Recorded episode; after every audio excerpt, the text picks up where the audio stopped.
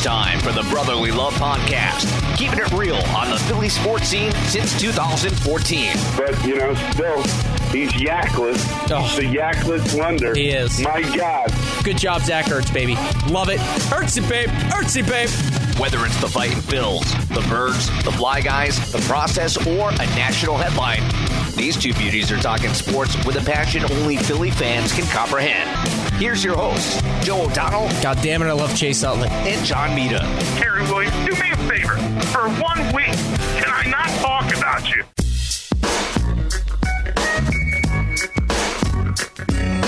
What is up, SoundCloud? What is up, iTunes? It is the Brotherly Love Podcast. Joe O'Donnell, John Mita, keeping it real as always.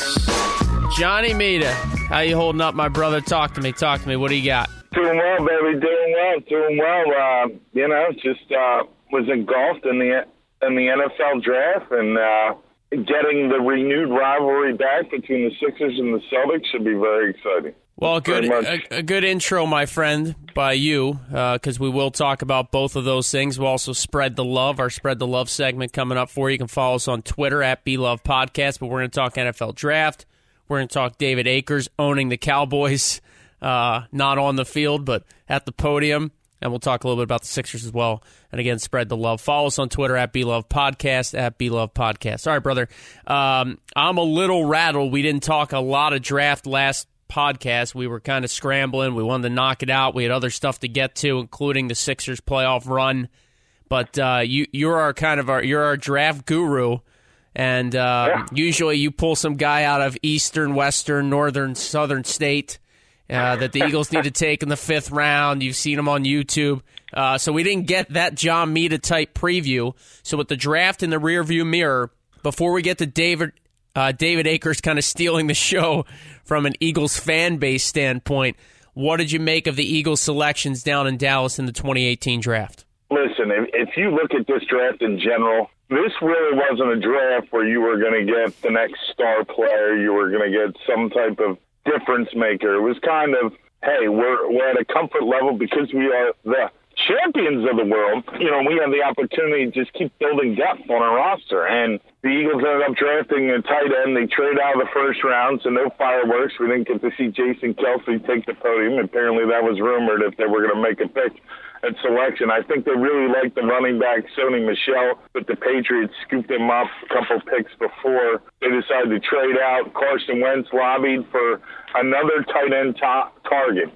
Dallas Goedert. This kid is, in my opinion, was probably the best tight end in the draft.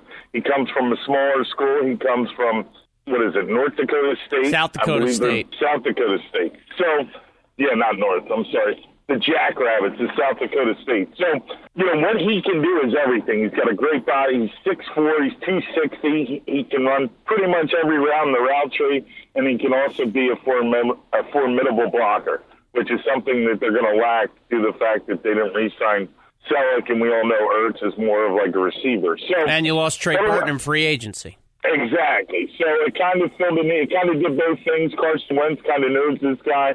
He lobbied for him, and a lot of mock drafts, believe it or not, they have this guy as a potential first round pick. Yeah. So, well, I saw you know pro Pro Football Focus, who you know very analytical, statistical based football site uh, with rankings and where guys rate in certain almost smaller statistical categories. They had him as the number one tight end in the draft. So to get him at forty nine. Um, I'm done ripping small school kids. Thank you, Carson Wentz. So I don't care if he played for the Jackrabbits, the uh, Antelopes. The it, it doesn't matter. I mean, if this kid can play football, he was rated higher than where he was drafted. The Eagles moved back to get him. They acquired more assets. I think it's a home run. Yeah, I mean, I, I think I think it was a good pick, and not only that, they stole him right before the Cowboys. And right now, Jason Witten is kind of still on the fence. You know, should he join the broadcast booth or should he play? And I think the Cowboys were definitely going to probably take another tight end in that spot. If you look at their war room, it just looked like Jerry and company were all pissed off. So I, I, like the pick. Well, they could have been like pissed off about that. They could have also been pissed off by this, the legendary rant that is David Akers giving it to Cowboys fans at the draft. And it sounded like this in case you missed it. Roger Goodell introduces him. There's been a trade. Eagles get the Colts pick. And David Akers, a uh, longtime pro and one of the most accurate kickers in Eagles history, took the podium and said the following What's up, Dallas? Oh, kickers trolling the Cowboys. Last year. I like standing up here before you as an undrafted free agent, representing that shield for 15 years. Tonight, I'm representing the Philadelphia Eagles, NFC East champs, divisional champs, NFC champs, and world champs. The world champs! Hey, Dallas! The last time you were in the Super Bowl, these draft picks weren't born! Woo! Tonight, we are welcome into the Eagles Look at Doug family Pederson. With the So there you go, Johnny Mita. Well, it's great because you hear Mike Mayock clapping in the background. He's a total Philly guy. Yeah. And the fact that the commentators are just losing their cool Yeah. is even better. Yeah, They're they- cracking up. They were cracking up. Uh, the, Yeah. the fact then that they draft a guy with the first name of Dallas in Dallas, and the fact that he like it was good, but the icing on the cake for me is Yeah. is two is twofold. One, he goes out of his way to mention to the fans, most of you like most of these draft picks weren't even born yet. The last time you guys were relevant, and I mean that was just a great line on top of rattling off all the Eagles' accomplishments last year.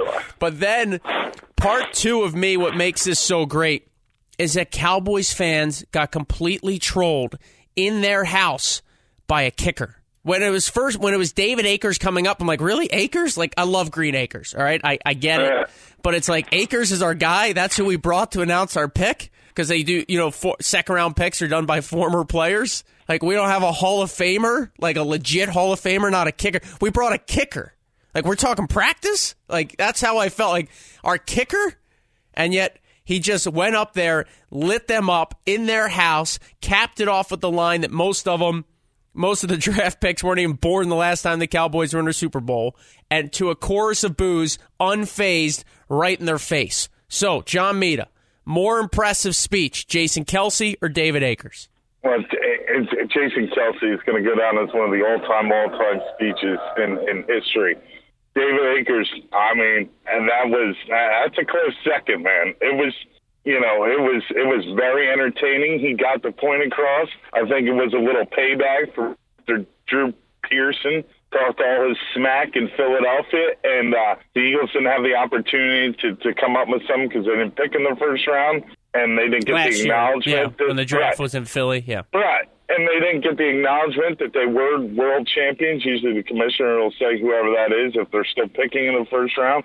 They. So David just, you know, he, he gave it a little karate chop, man. It was it was amazing, and everyone laughed, and I, I thought he did an amazing job, and it was great. It was great, and to do that in Jerry's house, I mean, I'm more salt than that wound. So I thought it was beautifully said. So yeah, Drew, Drew Pearson last year was stirring up the Philly fans when the draft was in Philly, and then as you mentioned, no Roger Goodell to say the world champion Eagles select because they trade out of the first round. So this was like you know you're two strikes in the hole, and then Akers comes up and hits a dinger. Uh, I mean, it was it was just great, and I love the fact Johnny Mita.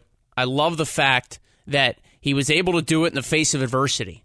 You know, Jason Kelce had a million fans cheering and screaming and kind of applauding and, and they're just they're they're eating it up and at the same time they're all stunned by what's coming out of his mouth.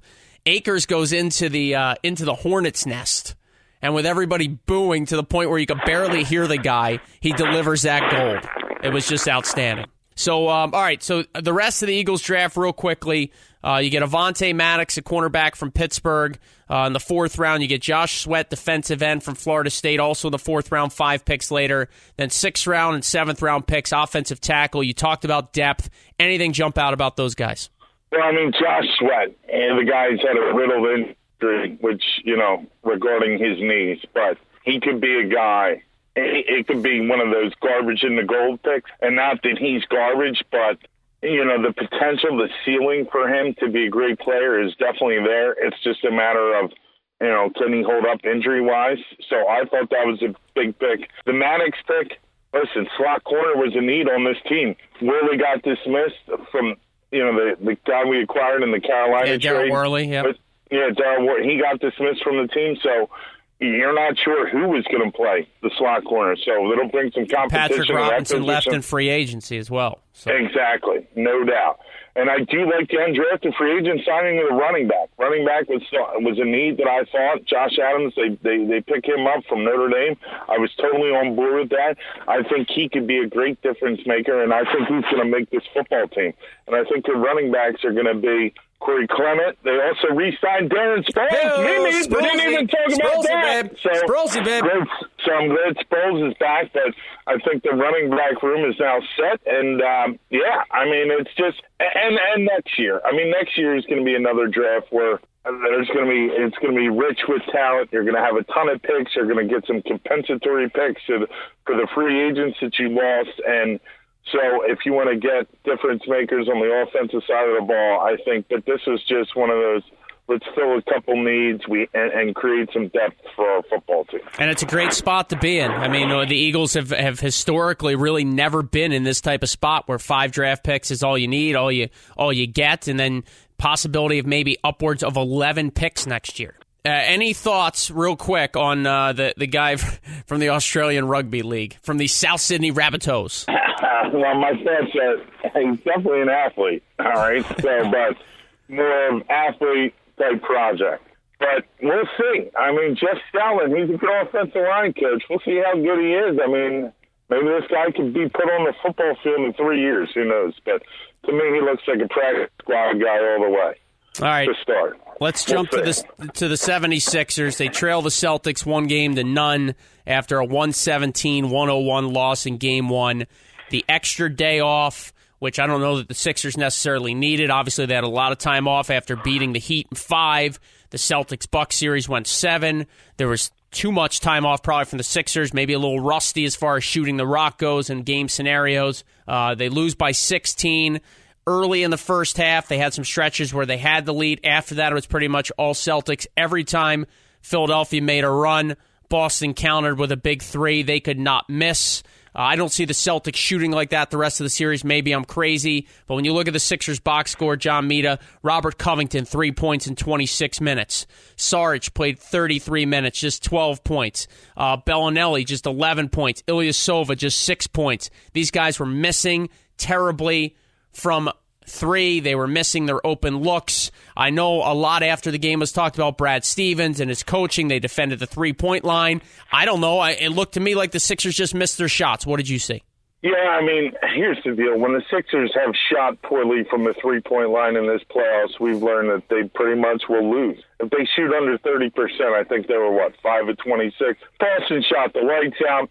Boston was, what, 18 to 19 from the free throw line, so they shot a whopping 94%. So, you know, they did some things that, and I think the layoff kind of hurt. I mean, Boston was in a tough game seven. They get to play two days later. And I, I think sometimes layoffs, you it was great to get the rest, especially with Joel Embiid, his injury, give him some time off. It was such a physical series with Miami, so it was good to get time off. But I think the other good thing about this game, Joe, is the fact that it's an extreme wake up call. The Boston Celtics don't have Kyrie Irving. They don't have Gordon Hayward. They're not walking through the door anytime soon. But if, what this game proved is, listen, this is a good basketball team. They finished second in the Eastern Conference for a reason. I know Kyrie played most of the year, but still, there's still a lot of decent players on on this basketball team, and you're going to have to bring your A game to beat these guys. They don't seem to be afraid of you. So I think if the Sixers shoot better, they kind of went really in a great offensive flow. Joel Embiid did extremely well, and Ben Simmons, he's going to have to be more aggressive on trying to get the ball into the paint a little more often to try to have the defense collapse on him and double. And it's just amazing that Brad Stevens didn't double Joel Embiid. But when the shots are there, these guys are going to have to make them. And they've been able to make them all year, but now it's going to be imperative that that, that, that, they make some three pointers because it's it's a big part of their offense. It has become a big part of their offense with some of the European guys coming off the bench, Belinelli, Silva. So, and, and it just seemed like Boston's defense. It just seemed like they rushed the Sixer shots by you know a half a second, which which then kind of threw off their rhythm. So I expect a better performance. I think it was a great wake up call. It's like you guys aren't invincible. This team's coming to play. If you're going to want to win this series, you're going to have to play your tails off. And I think that was a good thing for them to kind of get pounded in game one, and we'll see how they respond. All right, let me just throw one more thing in here, okay? Can we stop crowning Terry Rozier the seventh like the greatest basketball player ever? Talk about overreaction. Yeah. Listen, I don't know anything about the guy. I just had to pull up his stats, but just so I wasn't crazy, the guy in his career, I don't even know how old he is, so this could be one season for all I know. Probably, he's probably 20, okay. 26. All right. So yeah. he, his career stats, he averages 7.2 points per game and less than 19 minutes. So can we just chill out because he had a good game and he was unconscious from three point from the three point line that this guy all of a sudden is the difference in the series like uncle. All right. I, I, the national media, the broadcasters the other night. By the way, why the hell is Kevin McHale calling these games? Why isn't Dr. Uh, J calling the games for Christ's sake? Like, give me a break. I know he's been working on TNT, and it, he's average at best. He's average at best, and if he doesn't bleed green and white Celtic blood, then I don't know who else on the planet would. So when the Sixers start to take over the series, I'll be very interested to see how that clown handles being unbiased because I don't see it happening. Uh, lastly, on the Sixers, uh, the Jayson Tatum, Markelle Fultz subplot line the Sixers obviously taking Fultz, the Celtics taking Tatum, Tatum being a stud, Tatum burning the Sixers. Like I could have seen this coming from six miles away. Am I crazy? Has Markelle Fultz played a second since Game Two of the Heat series when he was awful? The team was awful, but he was awful in his limited minutes. I don't think he's played a second since. Am I right or wrong? No, I think you're right on that. I just well, what I, the I hell? I, I know. I think he should be thrown in the fire a little bit. I mean, I don't think the guy will. He does so many other things, you know, besides shoot the basketball. He plays good defense. He gets his teammates involved. He's creative. He re, he's creative. He's. He rebounds. Like he takes the pressure off having another ball handler out there. I would like to see him get some type of burn here. Like, why not? If you can throw, you know, T.J. McConnell on the floor, and T.J.'s been a, a he's a really nice player. Yeah, I get it. He's a very servant, but why not put this guy? in? Maybe he can give you a I don't. Know. I don't know. Maybe, Something's up, man. So I'm telling you, something is going on Yeah. mentally with the kid. He looks uninterested, out to lunch, confused, la la Yeah. land. I mean, you've seen the screenshots. They zoomed in on him one time, and he looked like he was on an airplane getting ready for a snooze. Meanwhile, Tatum's dropping 30. I'd be in the Yeah. air, like, take off the damn sweatshirt. Are you there to play Yeah. basketball, or are you there to hang out? And I don't want to put this all on Fultz because I understand Yeah. it's a coach's decision at the end of the day. But if he is not able to play basketball because of mental or physical restrictions, then don't send him out on the court to sit in the front row and basically get embarrassed. That's embarrassing. It's not helping anybody's confidence, all right? Whether it's Markelle Fultz or Jimmy Snooker or Bob Johnson, just pick a random name. It doesn't matter. If you're in a spot like that kid's in and you're not playing and nobody knows why, and a guy that was drafted behind you is lighting it up, that is nothing but mentally damaging and embarrassing. That's that's that's not sports, that's life. Go on, brother. I got nothing to say on that. I, mean, you kinda- seriously, get him in the game Yeah. or put him in the press box. Yeah.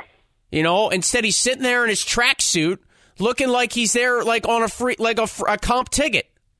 like, give me a goddamn break. All right, let's spread the love. Jury's Spread still love, out on bro. obviously Markelle Fultz. All right, you wanted to spread the love, so I'll let you start, my brother. Here we go. I'm gonna fire up the romantic music. We'll take this to a more positive place before we wind down the final minutes here. Let's get a little positivity going. Where are my tunes? Here we go. All right, brother, spread the love. What do you got? Gonna have to spread the love to another NFL football team other than the Eagles, and I gotta get spread some love to the Seattle Seahawks. Say what? for take. I know, I know, I know it sounds sick, but I gotta give him props for drafting Shaquem Griffin. If people haven't seen this guy, He's a college football player that had an amniotic band syndrome, which is basically he's only playing with one hand. So Seattle decided to reunite him with his twin brother, and I give him a lot of credit. And I think at some point we're going to hear a lot about what a difference this guy's making on the football team, on the football field. So Seattle Seahawks drafting Shaquem Griffin. Let's why I spread the love. I like it. I like it. I'm going to spread the love to a hockey team that is currently uh, having a hell of a run. How about the expansion Las Vegas Golden Knights? Feels like an eternity uh, eternity ago they were having the expansion draft. George McPhee, the GM, put together a bunch of basically castaways. Um, he held a lot of teams ransom. He had some leverage with, hey, I won't select this guy if you give us this pick or this prospect or these two guys. And he built one hell of a team. They were outstanding in the regular season. They shattered every single major pro sports expansion record by a mile. And they now have a 2 to 1 series lead in the second round of the Stanley Cup playoffs over a very talented San Jose Sharks team. They have moxie, they have speed, they have skill, they have veteran experience, they have a, a great chemistry. And I doubted this team a lot throughout the year. Ah, they, they'll fall apart. They can't be that good. Get to the playoffs. I thought they'd lose to the Kings. They swept the Kings. Uh, I, I, don't believe in Marc Andre Fleury because I'm a hater, because I hate him. I hate the Penguins. Even though he's not on the Penguins, I still hate him. Uh, and that's me. Uh, and Marc Andre Fleury is playing great between the pipes. They have a lot of confidence. And the Las Vegas Golden Knights are two wins away from the conference finals in their first ever Stanley Cup uh, NHL season. So my spread the love goes to the Las Vegas Golden Knights. All right, Johnny Mita at the buzzer. Any final thoughts? Sixers. Let's just, you know, my final thoughts is let's show them what type of basketball team. Shoot the ball better, for God's sakes. How many games are we going to have where we sh- only hit five threes? Now that's embarrassing. Come on. Bring it. All right. Sixers, even the series on Thursday night? Without a question. Book it. about it. It's a John Mita lock. Book it. Yep. Johnny Mita. Love you, brother. Don't Be good. love part. Thanks, brother. Thanks for listening, everybody. Appreciate it. I'm off to the Caribbean for a destination wedding. Two friends of ours, Riley McManus and Mike Figarelli, tying the knot in Punta Cana. So looking forward to uh, to being there for sure. All right. So. Destination wedding. Make it back in one piece. Ah, we'll never know, Joe. We'll never know. No, I'm kidding. Absolutely. 100%. It's it's the Brotherly Love Podcast for John Mita, Joe O'Donnell. Appreciate everybody tuning in. Follow us on Twitter at Love Podcast. Till next time. See.